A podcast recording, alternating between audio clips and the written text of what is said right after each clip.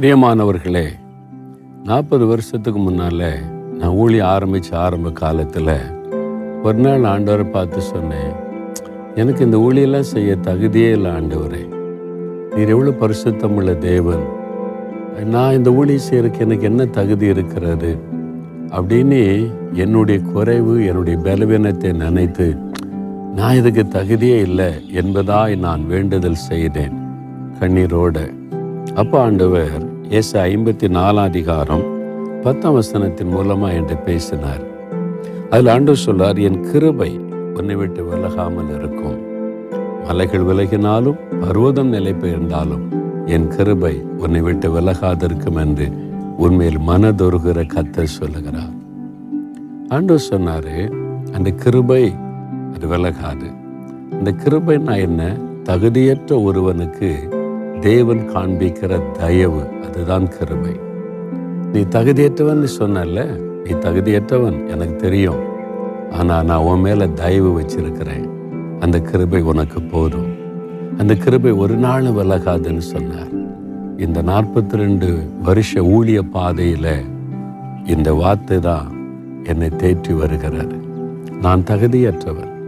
இந்த மாதிரி ஊழி சேர்க்க என்ன அருகதை இருக்கிறது? அந்த பரிசுத்தமுள்ள தேவனுக்கு இந்த பணி செய்ய என்கிட்ட என்ன தகுதி இருக்கிறது? நான் தகுதியற்றவன். ஆனால் இந்த தகுதியற்ற என் மேல தேவன் வைத்திருக்கிற தயவு தான் இதையெல்லாம் செய்ய வைத்து கொண்டு அதனால் அடிக்கடி இந்த வசனத்தை நான் சொல்லி கண்ணீரோடு ஆண்டவருக்கு நன்றி சொல்லுவேன்.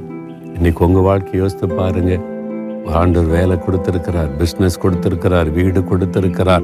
படிப்பு கொடுத்திருக்கிறார் எத்தனையோ காரியம் செஞ்சிருக்கிறார். உங்க தகுதியில வந்ததுன்னு நினைக்கிறீங்களா? உங்க முயற்சியில வந்ததுன்னு நினைக்கிறீங்களா? இல்லை தகுதியற்ற நம்மையில தேவன் வைத்த தயவு.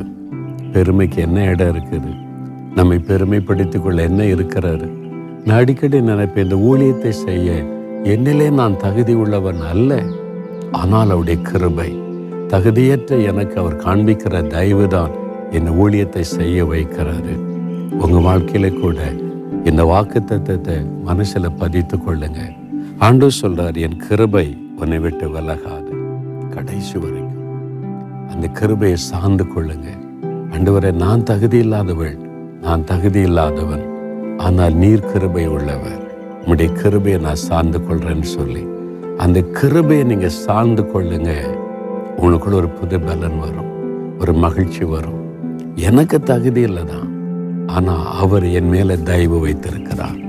அவருடைய கிருபை என்னை தாங்குகிறது என்று மகளை என் கிருபை உனக்கு போதும் மகளே. என் கிருபை உனக்கு போதும் மகனேன்னு சொல்றார். என் கிருபை உன்னை விலகாது. எவ்வளவு அற்புதமான ஆண்டவர். பிறகு எதுக்கு சொல்ல போறீங்க? பிறகு எதுக்கு கலங்குறீங்க? பிறகு எதற்கு உங்களையே நினைத்து நீங்க வருத்தி கொள்றீங்க? அவரை பார்த்து சொல்லுங்க அப்பா உங்களுடைய கிருபைக்காக நன்றி. தகப்பனே உங்கள் கிருபைக்காக நன்றி. பாவியாக என் மேலே தகுதியற்ற என் மேலே நீங்கள் வைத்திருக்கிற இந்த கிருபையை நினைத்து நினைத்து நான் உண்மை துணிக்கிறப்பா உங்கள் கிருபை என்னை விட்டு விலகாத நீ வாக்கு கொடுத்துட்டீங்க. அந்த கிருபையை நான் சார்ந்து கொள்ளுகிறேன். அந்த கிருபைக்குள்ளே என்னை ஒப்பு கொடுக்கிறேன் உங்கள் கிருபைனால் என்னை தாங்கி கடைசுவரை நடத்துவீங்க. நான் அதை விசுவாசித்து உங்கள் கரத்தில் என்னை ஒப்பு கொடுக்கிறேன் உங்கள் கிருபை எனக்கு போதும். இயேசுவின் நாமத்தில் ஆமேன் ஆமேன்.